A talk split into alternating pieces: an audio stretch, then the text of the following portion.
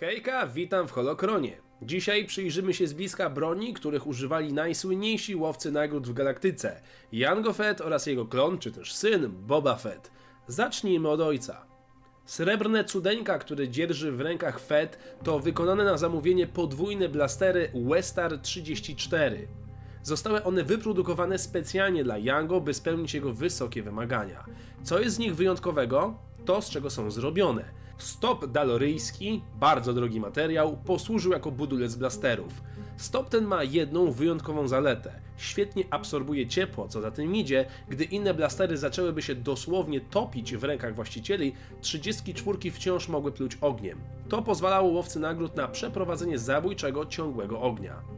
Niestety jeden z pistoletów przepadł podczas pojedynku z Obi-Wanem na Kamino, ale jeden blaster tego rodzaju to wciąż potężna zabawka. Niech dowodem na to będzie fakt, że wystarczył jeden strzał, by położyć wielkiego Rika na arenie Petranaki.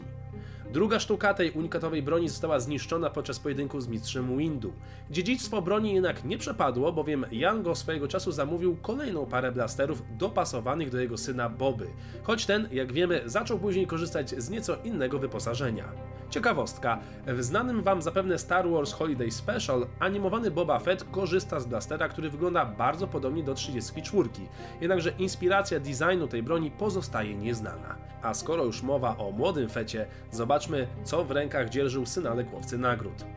Pistolet pistoletem, ale karabin to jednak większa pewność, że ubijesz wroga. Boba postawił na model EE3 firmy Blastech Industries. Wzorowany na używanym przez szturmowców blasterze E11, broń charakteryzowała się dość krótką rękojeścią oraz długą, grubą lufą.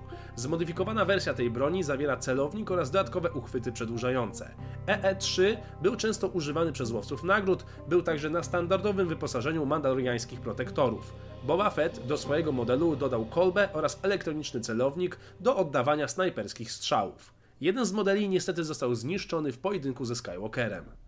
I kolejne ciekawostki. W przewodnikach broń nie ma określonego trybu strzelania, jednakże w grze Battlefront 2 broń strzela trzema szybkimi pociskami. Zakładam więc, że tryb strzału można po prostu zmienić. Co do samego modelu broni użytego w filmach, to aktor grający Feta używał zmodyfikowanego pistoletu sygnałowego Webley Scott nr 1 Mark I.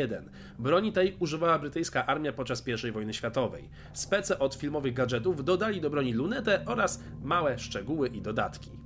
To wszystko, co udało mi się znaleźć na temat broni obu łowców nagród. Jeżeli macie dodatkowe informacje, dajcie znać w komentarzach. Dzięki za oglądanie.